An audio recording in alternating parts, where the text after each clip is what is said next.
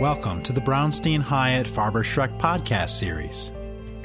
With Denver election results still trickling in, real estate shareholders Blair Lichtenfels and Zach Siegel recap where the tallies for mayor, city council, and referred questions stand as of Thursday morning.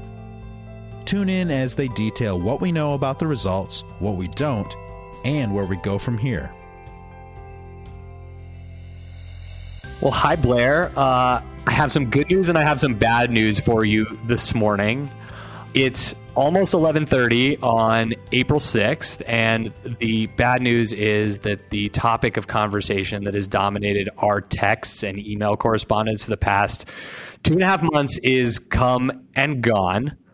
But the good news is we're getting a runoff in Denver's municipal elections on a number of the important races. So we will continue to talk about Denver's mayor race and also a number of city council races. So we're not done with our favorite topic of conversation.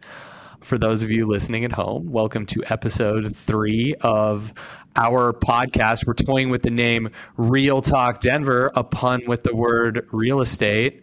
Um, but as part of the Brownstein podcast feed, uh, I'm Zach Siegel with my colleague Blair Lichtenfels. And today we are talking about a recap of Denver's municipal election, which was held on Tuesday of this week. And although we do not have all of the results in yet, we thought today would be a great time to pause take a look at where we're at now, take a look at what we still have yet to learn, and uh, just do a little debrief. So, welcome, Blair. Yeah, nice to see you, Zach. I'm happy to be here talking to you about this again. I think what is so interesting is obviously we were watching returns on Tuesday night and watching returns all day yesterday, preparing an outline yesterday around two o'clock. And of course, half of the outline has changed in the less than 24 hours since. And everything that we are saying today could, could change again as we wait for the final votes to be counted and for the results to be certified by the clerk and recorder. But as you said, we do have some information. So obviously, everything we're saying is only current as of April 6th at 11:30 a.m. But um, let's let's quickly run through some of the results or or the potential results, and then let's talk a little bit about some takeaways that we've been tossing around in our conversations. Yeah, that sounds great. Uh, you know, so obviously there are three kind of general categories of results that we're going to dive into. You've got Denver's mayor's race, you've got city council races, and then you've got three referred questions that appeared on the ballot. Let's just I think go like one, two, three through those. Um, I'll tackle the mayor's race first. Uh, as it stands right now, there are three candidates who are still vying for two spots in a potential runoff. As a reminder, because, and we, we knew this from the start, that no candidate was likely to get 50% of the vote that would win the mayor's race uh, on Tuesday, uh, we're headed to a runoff with the top two vote getters. As of right now, Mike Johnston is in the lead with 24.5% of the vote, followed by Kelly Brough with 20.6 6% of the vote. And then Lisa Calderon is in third with 17.4% of the vote. And uh, although it seems like it's most likely that Mike and Kelly are headed to the runoff, uh, we did want to note that as votes have trickled in, the ballots that are counted later, obviously the ballots that were returned later, and those votes have trended towards Lisa. So Lisa uh, on Tuesday night had only 15.2% of the vote. Since the latest ballot drop, which was last night at 5 o'clock, her percentage has increased to 17.4%. Mike's percentage has stayed relatively stagnant over as the ballots have been dropped in waves, but Kelly's percentage has dropped slightly. You know, Blair, we think there are about 20,000 votes that are still outstanding, so not sure if that's enough to swing uh, the the two spots from Kelly uh, and Lisa and flip their positions. But it is interesting to note that the ballots that are coming in later seem to be leaning more progressive towards Lisa's positions. I absolutely agree with that. And uh, obviously, we won't know until we know, but I agree that it, it looks like it will be Mike and Kelly, but we'll have to wait till the results are certified and all of the ballots are counted, obviously.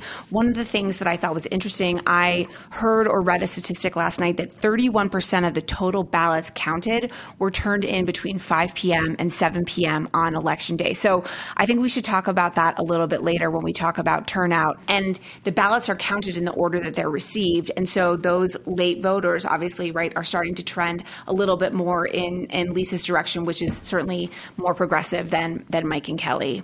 It's funny. I, we woke up on uh, Tuesday morning to some snow, and I texted Blair and said, "Uh oh, it's snowing. I'm worried about the same day voters." And she said, "Don't underestimate their power. This is not cause for concern yet." And as it turns out, Blair, you were totally right. Like we got a number of ballots that were turned in at you know the 11th hour, but those votes count the same. So we'll see what happens. Um, just a note on the total number of ballots cast in the mayor's race thus far.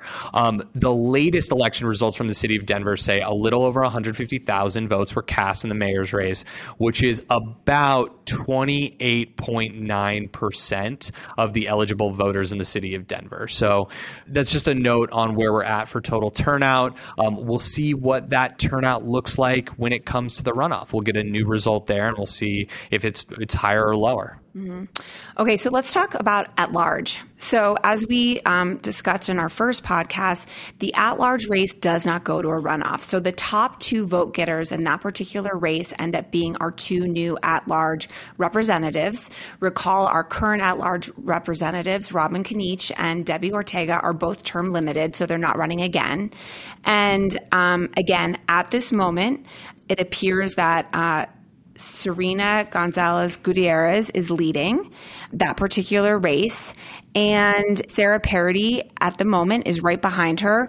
But um, Travis Laker and Penfield Tate are also uh, in the running. And we're talking about a couple of hundred votes um, splitting the two of those. So um, we'll know more as soon as the remaining ballots are to be cast. But that election will be final and we will know exactly who our two um, at large winners are likely maybe the end of this week is my guess.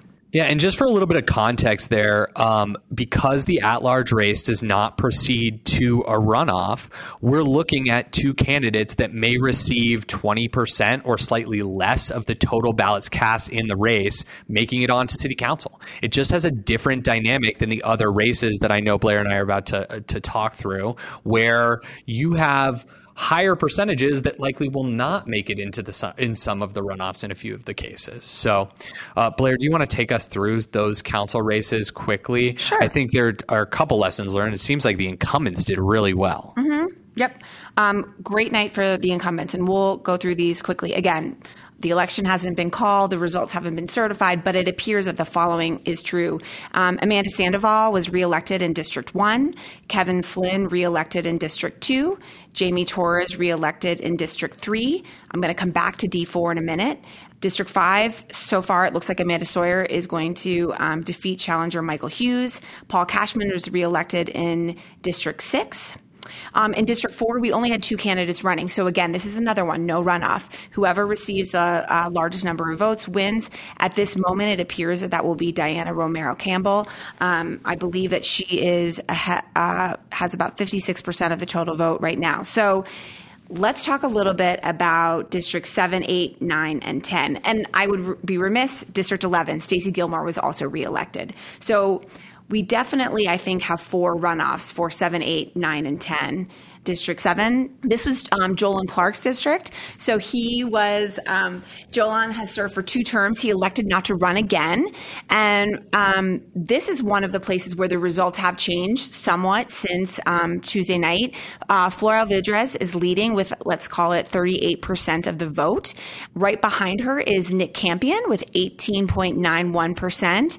And Adam Estroff has 18.51%. So those two are what separated separated again. This is more math for me, but separated by what, like a couple of hundred votes. And you also have Guy Padgett in there with 16.56%. So we really won't know who is going to be in the runoff until this is completely counted. Um, but I think we're down to three three candidates for um, District 8, this is another district where the results have changed since Tuesday night. The initial returns um, showed Brad Revare as leading. So, District 8, recall, Chris Herndon has been the council member here, and he is term limited. He's been he's served um, out his his uh, maximum terms. So, the initial returns showed Brad Revare as leading, but now, actually, as of this uh, Thursday morning, Shontel Lewis is just ahead of Brad by about 30 votes. So this is another one definitely going to run off. I think we know who's going to be in the runoff. We won't know who has actually won this initial election until all the votes are counted. And Blair, I'll just pause there on District 8, and I think you'll probably tell me a similar story when we talk about District 9. But these, the results in District 8 seem to indicate the same sort of trend towards late progressive voters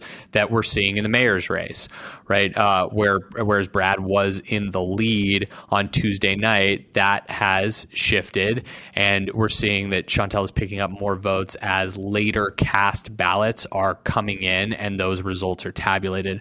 And I think that's the like I said, that's probably also true for District Nine. Absolutely. I think you we will talk about that in a second. One of the other things to note about District 8, and I think this will apply to the mayor's race too, you know, here we had, let's see, one, two, three, four, five um, five candidates on the ballot. There's always, of course, write ins, and there were a few of those in District 8. But so you're also looking at three candidates who received anywhere from um, 7.5 to 13% of the total vote. And so all of those votes will need to be reallocated in the runoff. And so you'll look to the two um, runoff candidates to be trying to pick up those votes as we move towards the June 6 election. In, in District 9, we only had three candidates running. So we had incumbent Candi CdeBaca, we had Darrell Watson and Kwon Atlas. And again, um, Darrell Watson's returns, he was shown as leading um, Candi on Tuesday night. That switched just slightly with the results, um, the most recent results that we're seeing on the Denver website. Councilwoman CdeBaca is at 43.95% of the total vote with um, 6,112 votes. Darrell Watson is at 43.56% with 6,058 votes. So a very close race. Kwon Atlas has about 12% of the votes, uh, 12.5% or so. So here, I think we know we're going to a runoff. We know it will be Candi and Darrell. And the question is just who receives the most votes um, initially. And then finally, District 10. So here, uh, incumbent Chris Hinds. As of right now, he has 5,300 votes and change, about 36%. Um, and this result also has changed slightly since uh, Tuesday night. Shannon Hoffman right now is showing as number two. She has 26.17% of the vote, and Noah Kaplan is right behind her with 25.53% of the vote. So um, this one also likely to go to runoff. We won't know who will be challenging uh, Chris Hinds. So, Blair, before we jump into the couple of referred questions, I think it'd be helpful to take a look back at where we're at and some of the lessons that we but we may not have learned yet, but some of what we're starting to understand about how the race shaped up. Uh, we talked a lot about the Fair Elections Fund in our first podcast and how that potentially drove more candidates into the race by lowering the barrier to entry with public matching funds that allowed uh, people to put on really credible campaigns for mayor with matching dollars from the city. But that drive of additional candidates into the race also had the effect of potentially causing candidates to split votes with other candidates in the race.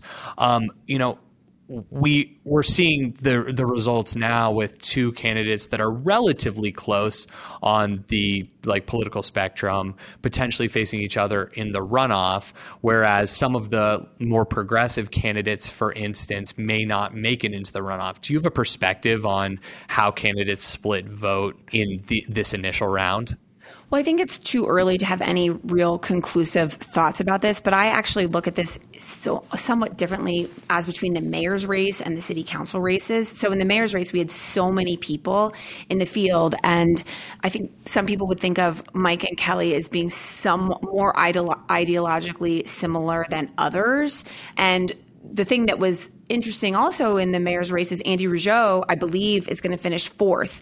And so he was, um, you know, using generalizations here, likely the more conservative or uh, one of the most conservative candidates on the ballot.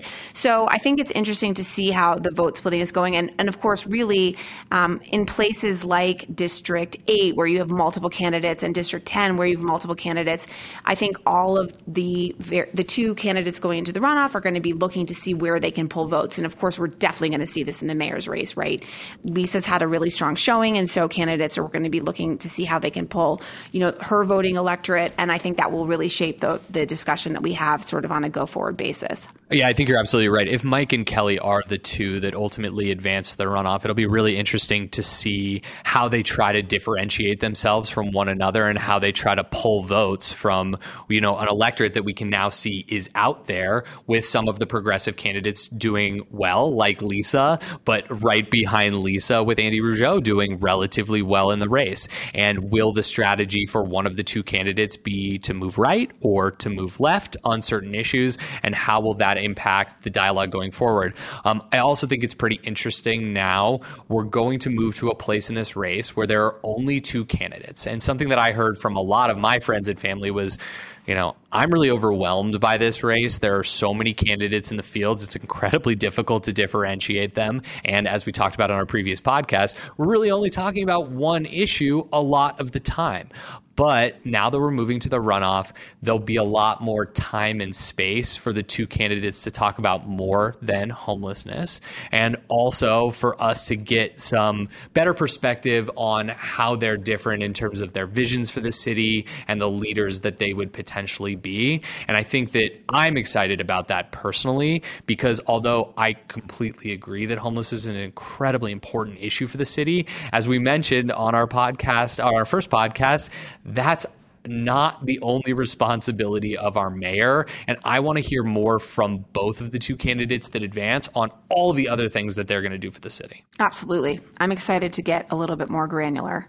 So, Blair, should we jump into the referred questions? These were a lot of fun for us as two real estate attorneys that we had two, essentially three different uh, referred questions that were all real estate or real estate adjacent issues. Um, you want to tell us how 2N and 2M shook out? So, um, both 2M and 2N were approved by the voters. They passed with um, strong support. And at the risk of editorializing here, I think that's a great result for the city. And uh, really happy that CPD and the various um, council members put these forward. I think it's going to improve and streamline a lot of processes, make things more efficient for everyone. Uh, private parties as well as the city. So, uh, a good result.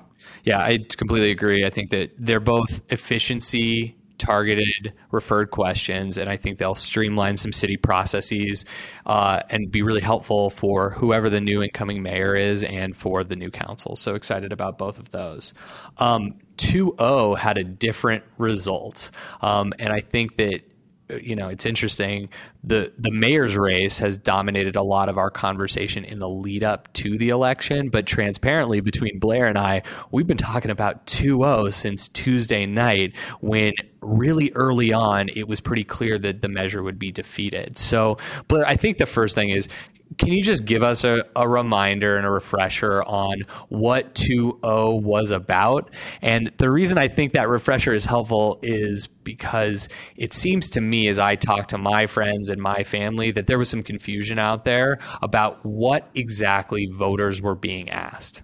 I think that is 100% correct. And I um, heard the same thing again from friends, families, and, and colleagues as to what exactly was going on here. So, in their defense, this is a really complicated issue. And um, before I try to explain it, note like I I've not reviewed these documents. This is not legal advice or a legal analysis. This is just a general understanding of what um, was going on with referred question 2O. So effectively, the question was really just to ask Denver voters to approve lifting a conservation easement that was placed on a 155 acre private golf course by the city and the former owner of the property. And so the easement encumbers and binds the property, and it is for the benefit of the city and county of Denver. I think it's pretty interesting as we just as we dive in. Like words like easement mean a lot to the two of us, but I think the word conservation is what voters were hearing in this referred question.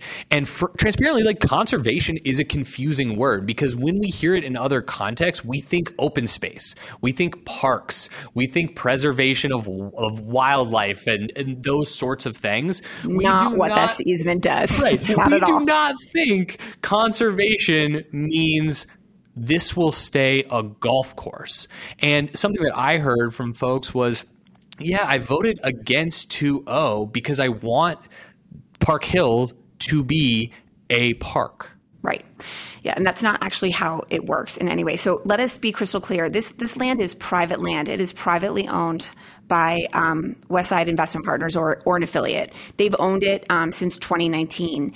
The easement was intended to provide a, a perpetual easement limiting use of that 155 acres to an 18 hole, fee based public golf course with other recreational purposes that don't interfere with the golf course. Notably, the golf course has been closed since 2018, but there's nothing in the easement that, that requires this to be anything but a fee-based golf course. There's no park, et cetera. And so just going back a little bit, so in 2022, voters approved initiated initiated ordinance 301, and this is a measure that was put forward by opponents of redevelopment of this 155 acres, and and it basically confirmed that public approval was required in order for the city to release the easement and to let go of this restriction that the city has had for several years on the property. So the developer they knew that this um, referred question was going to go to the ballot and so in the meantime since initiated ordinance was approved they've spent time negotiating a small area plan a rezoning and a development agreement with the city and county of denver and a community benefits agreement with the neighborhood. Now none of those things get to really be implemented or or get to be utilized to cause vertical development unless and until this easement is released. And so that was really what the voters were asked to do this was really just a very preliminary first step asking the voters in the city of Denver whether they could proceed with any type of development on the property and making sure that it would not need to continue to be a golf course. Well, I wouldn't call it a first step because the developer actually spent all of the time getting the city to approve the rezoning and the small area plan and the development agreement. But this was the catalyst for allowing the developer to proceed under those approved development plans if you will. Sure, maybe prerequisite sure. is a better That's way right. of describing it, but at mm-hmm. the end of the day, it, it does seem interesting to me because I know that a part of that development plan that Westside was potentially proceeding with there was a park included in that development plan, and there were a number of uh, affordable housing, you know, components to the plan. But by not passing 2.0, we've said that cannot proceed. It has to remain a golf course. Exactly right, and so I think that you know the the owner and and their partners will have to consider sort of all of the options, and I think they've indicated that they will do the same. Um, and I think we can this this is definitely going to be a topic of conversation. I think particularly in the mayor's race, but also in the council races as well. I think people are going to want to know what next, what happens next, and really in some ways that's up to the owner of the property. Do they want to go back to the drawing board and see if we can they can change their development plans to enough to get the citizens to approve lifting the easement? But um, with initiated ordinance 301, we still need public approval to release the easement. So it's really still locked up and will remain private land until that changes. Yeah, I think it's really interesting that when you zoom in and zoom out on this particular issue. When you zoom out for a second, I think we think about it in the context of how Denver's growing and changing over time. You know, it's not every day that you find this many acres of undeveloped land in the municipality. And when we're thinking about how Denver will be a sustainable place for growth over time, we want to be thoughtful about how we use these remaining pieces of property that exist. That's the big picture. And then as you zoom in, we are in the context of the runoff elections that will happen two months from today on June 6th. And we will see how each candidate tailors their message around this issue because I totally agree with you, Blair. We are we're not done talking about this issue just because referred question 2.0 did not pass on Tuesday. I think it is still something that will uh, come up and likely come up even more as we move forward with the runoff election. So, before we talk about some of the other things like turnout and, and dollars per vote, just a reminder for anyone who might be listening the runoff is on June 6th. Please vote. Um, these are really, really important issues, and these are people who are going to be shaping the future of our city for years to come. Let's talk about turnout. Right. Uh, you know, I I think Blair and I both felt a little sense of frustration as we worried about turnout before the election and then saw the turnout, which right now stands at just about 29% of the voters, the registered voters in the city of Denver. Blair, I, know that I think that there was a general sense of being somewhat overwhelmed, particularly by the mayor's race with the number of candidates in, involved that drove some voters to stay home or does not fill out that mail in ballot. So I think as it all shakes out, that the, the, turnout will likely be consistent with what we've seen in prior municipal elections by the time they count this last chunk of votes today. But I think that's still generally low turnout. I mean, it should be noted there are 524,000 registered voters in the city and county of Denver, and whether we wind up at 160,000 votes or 200,000 votes, it's still not great turnout. So we as a city could be doing better in that regard. But sure, I think there's a number of reasons that turnout is low. You know, snow right? I think the anecdotally, I heard from a lot of people who are not necessarily as interested in this as I am that the number of mayoral candidates was um, really overwhelming. And if you wanted to be a good citizen and do all your research, all of a sudden you're researching 17 people and you know, I, I love to shop, but I don't look at 17 websites when I want to buy, you know, a new bag. So at the end of the day, that's a, that's a lot of work. And um, I think people were overwhelmed and they put it off to the last minute, which I think also explains the 31% turning their ballots in between five and seven. Yeah, and I, I don't want to beat a dead horse, but we also saw we were also somewhat frustrated by the fact that there was really one issue that dominated the discourse in the mayor's race. And I think it frustrated some folks that they were really being asked to either go do their own research, which is time intensive and somewhat complicated, or rely on differentiating the candidates on the basis of this one issue that a lot of people care a lot about, but is not the only task of a mayor. So I know that I heard from some friends that, you know, they just didn't want to make a decision between two potentially viable candidates that may have had their vote based on where they shook out on the homelessness issue. And it was especially complicated in instances where it sounded like the two candidates they were weighing their choice between were coming out the same on the issue. And I think that did drive some folks to just throw up their hands and say, I'll wait for the runoff. Although I will say, in past elections, we've not seen turnout as high in the runoff as we did in the in the uh, the election itself. So for those folks that said that to me in my life, like I'm, I'm watching you, like go go vote in the runoff. You said you were going to wait till now.